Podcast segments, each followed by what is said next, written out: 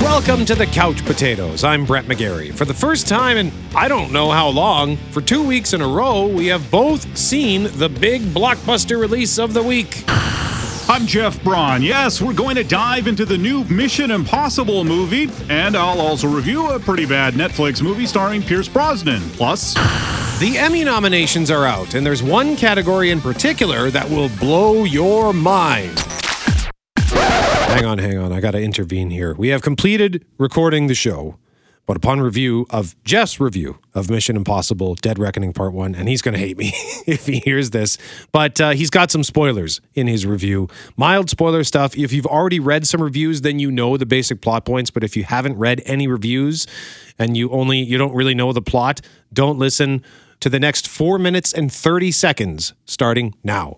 But first, after an agonizing wait, Mission Impossible Dead Reckoning Part 1 is finally in theaters now. Ethan. The world's coming after you. So what's the play? I tell you to run, you run. Run. Not in these heels. The fate of the world depends on you. Benji, go to plan B. Okay, great. What is that? Mission Impossible Dead Reckoning, rated PG 13. Dead Reckoning Part 1 is the seventh Mission Impossible movie, and Tom Cruise is third with director Christopher McQuarrie. And they've done it again. It's a fantastic, thrilling action adventure movie, executed so much better than most of the other action movies of modern times. Tom Cruise returns yet again as Ethan Hunt, super spy. He's joined by old friends played by Ving Rhames, Simon Pegg, and Rebecca Ferguson. And this time out, they're up against a malevolent piece of artificial intelligence bent on taking over the world. Luckily, the AI has a human avatar in the form of a guy named Gabriel, played by Esai Morales. Hayley Atwell plays an innocent bystander who gets swept up in the adventure, although she's not so innocent as uh, being a professional thief and all. And that comes in handy as everyone is going after the key that controls the AI. And once Ethan Hunt is on the case, he's got everybody coming after him good guys, bad guys, guys we're not sure about. Henry Czerny returns from the first movie as Kittredge, a bigwig in the American intelligence community. And he's one of the guys we can never really be sure about. He's uh, the human form of the U.S. government, in that that is all he cares about. He wants the key. He doesn't care how he gets it or who may get killed in the process. And some other familiar faces pop up, like Vanessa Kirby returning as an arms dealer, Pom Klementieff, aka Mantis from the MCU, Cary Elwes as Kittredge's boss, and my favorite, Shea Whigham as one of the U.S. intelligence guys on the hunt for Hunt. So there are a lot of people and factions involved in the chase, and what a thrilling chase it is. We get big set pieces in the Bering Sea, Rome, Abu Dhabi, and the Australian or the Austrian Alps. We get an awesome car chase that, in a summer of awesome car chases, still managed to feel fresh to me. We get a bunch of stuff on a train, as seen in the trailer. And speaking of the trailer, we get that motorcycle jump off the cliff with, frankly, uh, you know, after seeing the movie, kind of wish they had left it as a surprise and didn't put it in the trailer. But oh well. I will say this: that teaser, uh, the teaser and the trailer give away too much stuff on the stunt front. I think, but that teaser that came out last year when Top Gun Maverick opened, that might be my new number one all-time trailer. I've watched it dozens, if not hundreds of times over the past year, and I got goosebumps every single time. So it was fun to finally see the get some context for all the stuff in the trailer.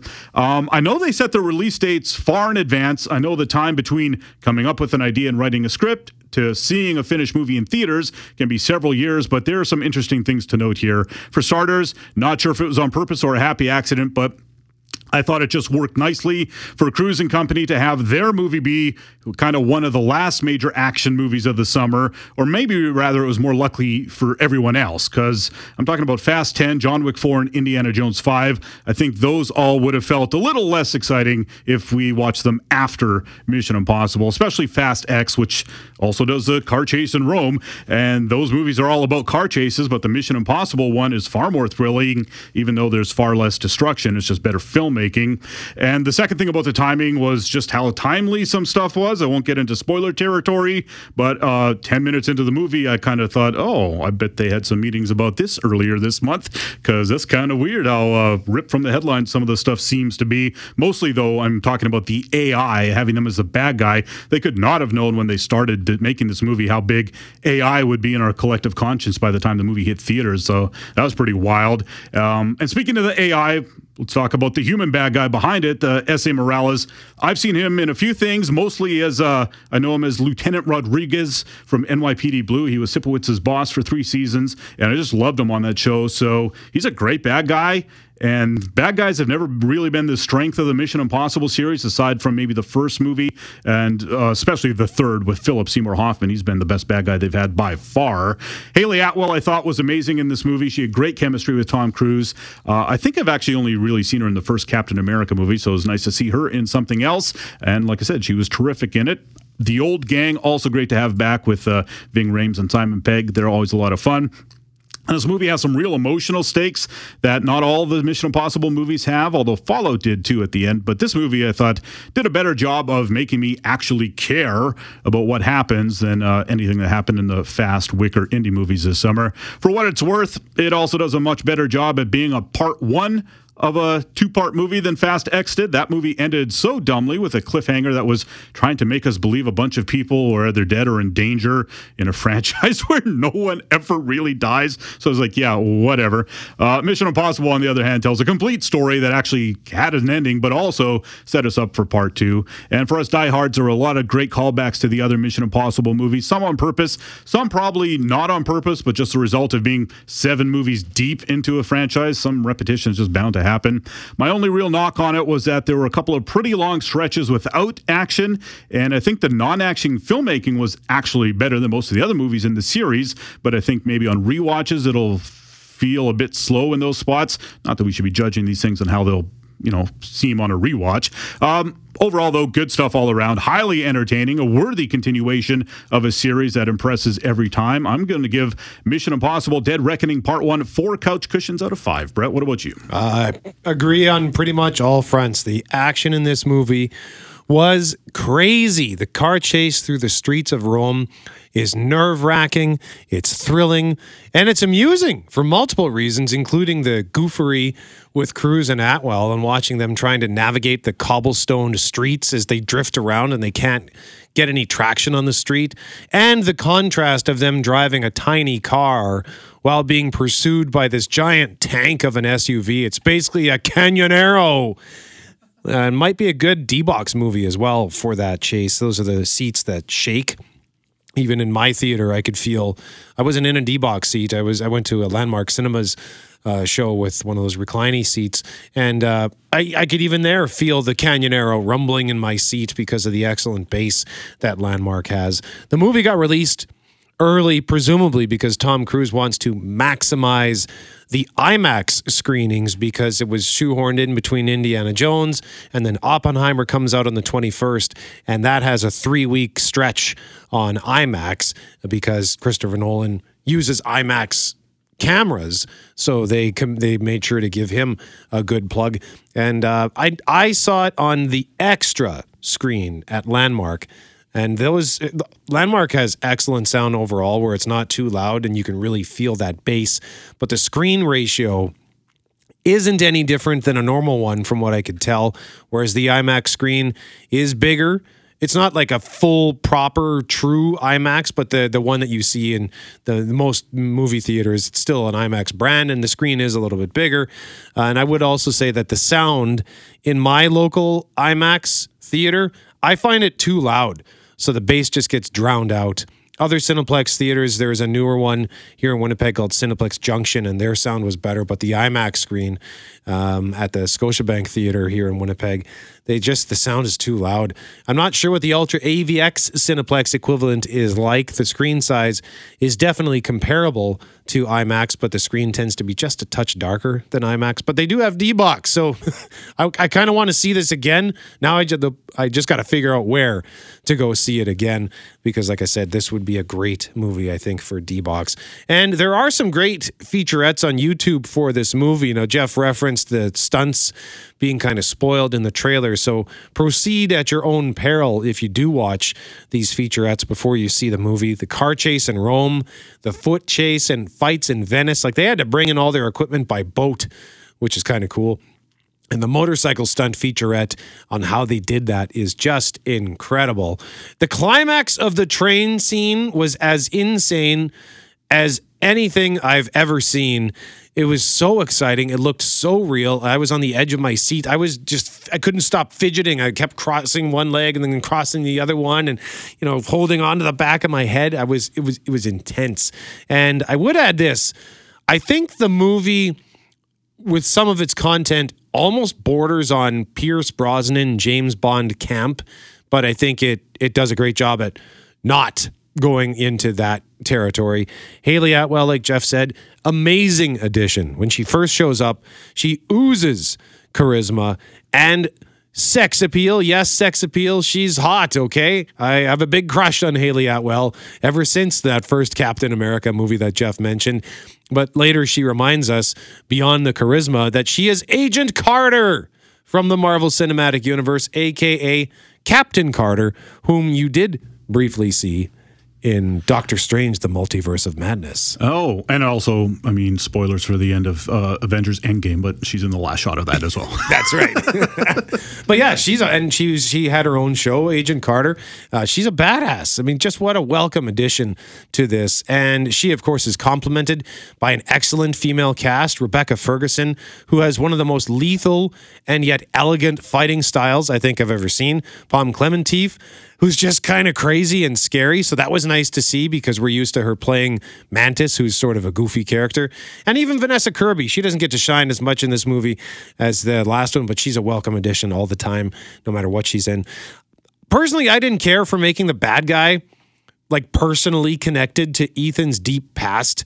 Maybe it's something from the first movie. I, I can't remember. And I just found it distracting. I've only seen It's- that first one once. Yeah, it's nothing to do with the first movie. It's just uh, entirely being retconned. And yeah, it was a little bit thin in this. And I think maybe we get more of that in part two, maybe. Yeah, I hope so. But I would add that he is a great counter to Tom Cruise because Ethan is emotional. He's motivated by his love of his team and his desire to preserve human life.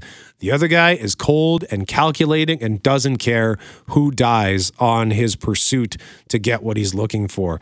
John Wick influence?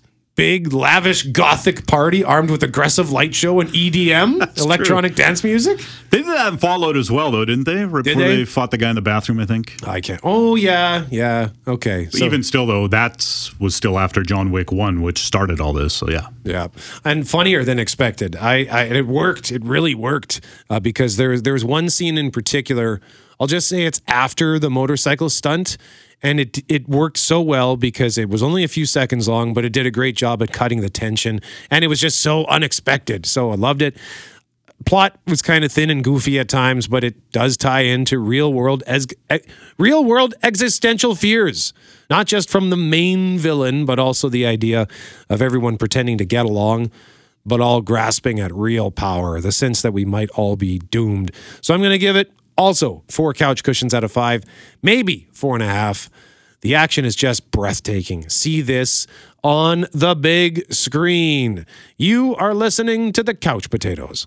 I'm Brett. He's Jeff. We are the Couch Potatoes. Just wanted to quickly mention this. We are recording this at noon Winnipeg time on Thursday, so we don't know yet if the actors are going on strike. They're having a news conference that's scheduled for 12 p.m. Pacific time, so that's 2 o'clock in the afternoon, our time. So by the time we're done recording the show and the podcast is already up and loaded, uh, they won't have made any announcement yet. So if they go on strike, I guess we'll be talking about that next week and what the implications could mean on your entertainment. And speaking of your entertainment, Jeff, one of your favorites is back. Yeah, after the string of series finales that we've been bombarded with this year, I'm thrilled to have another favorite returning for, as far as I know, just another season. It's the vampire mockumentary What We Do in the Shadows. Make me a vampire. Sure, man. I thought the transformation would be overnight, but it's been 16 days. I can't turn into a bat yet. Bat! Human form. I am running for comptroller. Can't wait to flex my blue collar bona fides on the debate stage. Three weeks ago when I started this. Check. Microphone, microphone.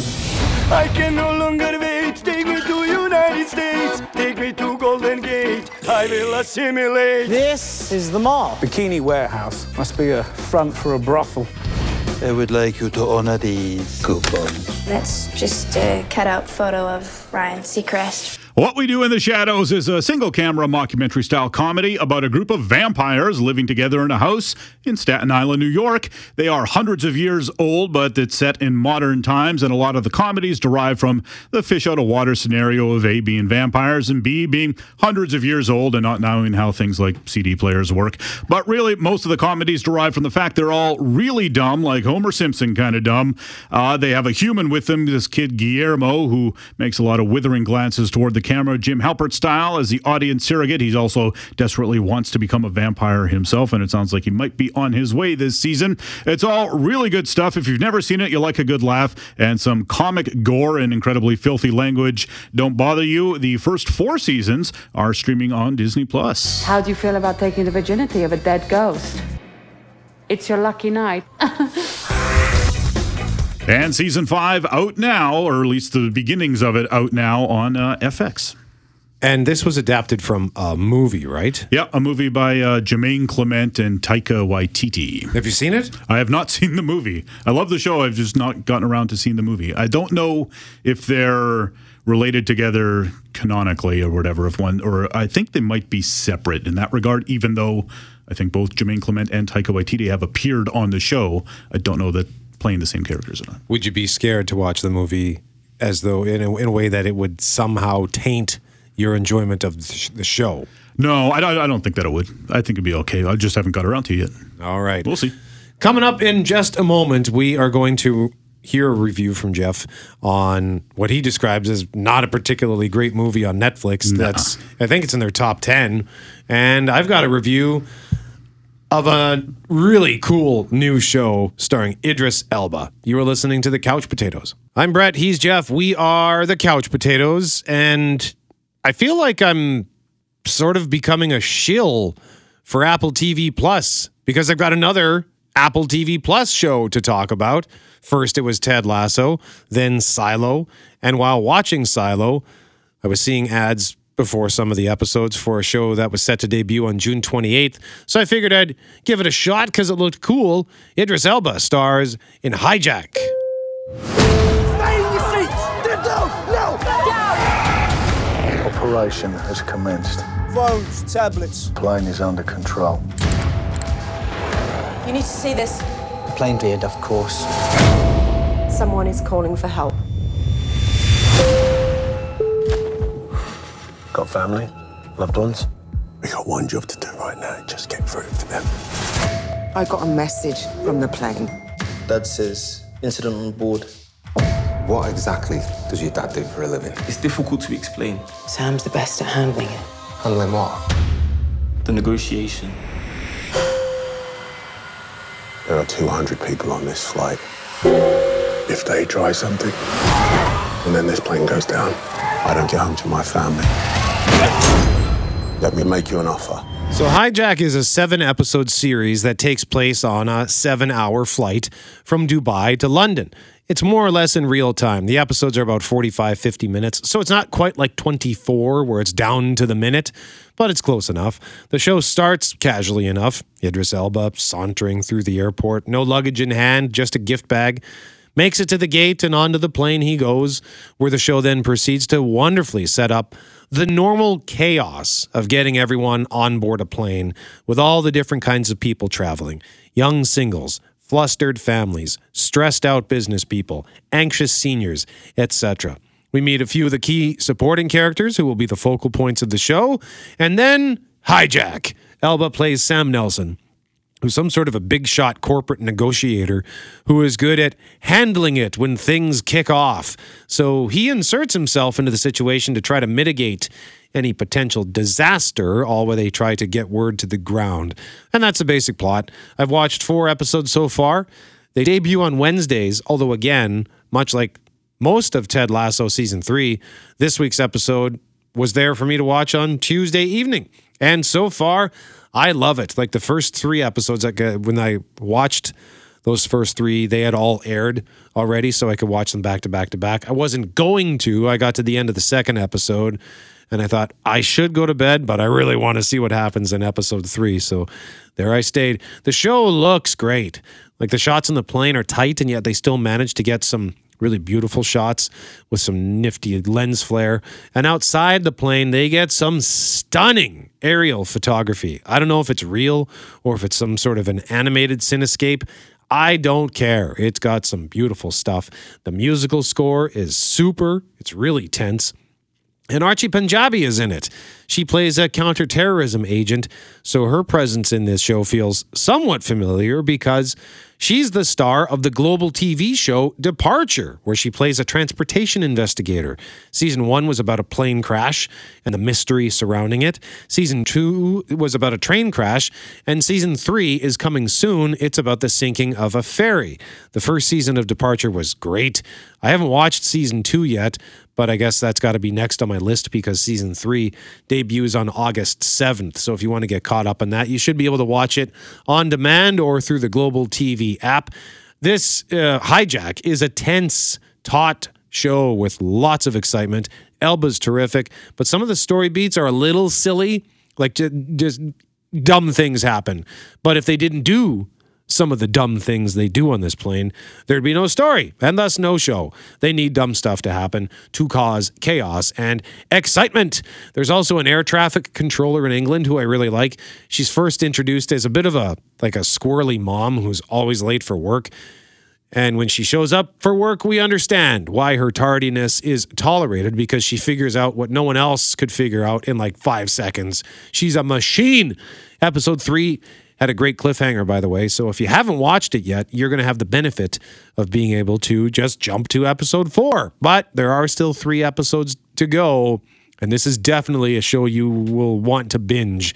So again, those new episodes come out on Wednesdays. Overall, it's just a sol- it's a solid, fun show. It's thrilling and it's different. And we've seen so many hijacking stories over the years, but we don't really know what our main character is all about. We know very little about this man. So he's the main wild card. And I like that. Curious to see how it plays out too, because the bad guys are four episodes in are also a mystery. We still don't know who they are or what they want or who they work for. So yeah, it's just a cool show. Hijack, Apple TV Plus. Check it out. Well, you had a lot more luck than I did uh, exploring something new this week, uh, Brett, because I watched a new movie from the Adam Sandler cinematic universe. um, it's a Netflix movie called The Outlaws. My parents just emailed that they're coming to our wedding. Oh, I get to meet your parents finally. Are you psyched? You're not psyched. Are you psyched at all? Is there any psych happening? Sitting on top of the world, I'm up. You haven't met this woman parents yet? They've been off the grid the whole time we've been together. What's going down? Baby, what's up? Hey! Billy and Lily McDermott. Meet my parents. Pleasure to meet you, Neil. You're very attractive. Well, thank you. That's not a compliment. For me, it's too much. You deserve something better than that pasty little goober. Dad, just give him a chance. Well, what does a bank manager do? I manage all the security. It's the best. Let's just pray we have a nice, chill day. This is a robbery! I think your parents robbed my bank. You can't be serious. So it's the outlaws as opposed to the in laws because the prospective groom believes his fiance's parents to be a pair of notorious bank robbers. It's executive produced by Adam Sandler. The director is the same guy who made the terrible David Spade, Lauren Lapkus movie The Wrong Missy a couple years ago, which I actually really enjoyed. Not a good movie, but it did make me laugh a lot. Adam Devine stars in The Outlaws as the prospective groom Owen, and he plays, wait for it, a bank manager. And again, worried that he's getting married to a woman whose parents are bank robbers. So herein lies the uh, inherent conflict. He's getting married to Parker, played by Nina Dobrev. His parents are played by Julie Hagerty and Richard Kind, and her parents are played by Ellen Barkin and Pierce Brosnan. Lil Rel Howery and Lacey Mosley play a pair of bank employees, and they steal the scenes they're in. Michael Rooker's also in it. He plays an FBI agent. Pretty good cast in. Not a great movie, I'm sorry to say. Owen is a very straight-laced guy, so it'll be even funnier when all hell breaks loose, right? No, not really. Adam Devine, the actor, is a funny guy I find in small doses as a starring role. I just I don't think he can quite carry it. Not here, anyways. He's going for a silly uh, Jason Bateman type, I guess. But Bateman is a master at being the anchor of a movie and at being a straight man who's also very funny. And Adam Devine is just not at that level. But it's a solid effort, and he certainly gets points for trying, and he gets a few laughs. Uh, he's helped throughout with the stellar cast. Lil Rel, Michael Rooker, and Julie Hagerty provide enough laughs, I think, to keep the movie going. And then there's the mystery of it all. And the mystery is sort of answered halfway through the movie, which is fine because it's not the kind of mystery that you can't figure out the answer to yourself really easily. And if they had left the reveal to the end, it would have been disappointing because we would have been way ahead of the story, which is usually not a fun way to watch things. And that brings us to Ellen Barkin and Pierce Brosnan. Barkin's a little stiff, but still pretty funny. Brosnan is having the time of his life. He gets to play a tough guy and also do some comedy, which he clearly enjoys. We think of him, of course, as James Bond. And there's a terrific James Bond joke in this movie, but he does a lot of comedy as well. He's been in uh, like the Eurovision movie, Mrs. Doubtfire, Mamma Mia, all spring to mind. He's pretty good at it, and again, he's very game for it. Other James Bonds like Roger Moore and Timothy Dalton have done comedy every now and again as well. I guess Sean Connery did a little bit in his Indiana Jones movie, but he wasn't really a comedy guy. And Daniel Craig, of course, was hilarious in the Knives Out movie. So there you go. If you're James Bond, you can also be funny. Now the question is: Is there enough comedy in this movie to make it worthwhile? And that's a tough call. It's only 90 minutes long, but it's also not nearly as funny as you would like. There are a few good laughs. There are a lot of jokes, though, that just did not land at all for me. And unfortunately, a lot of them came from our hero Owen, which is not what you want.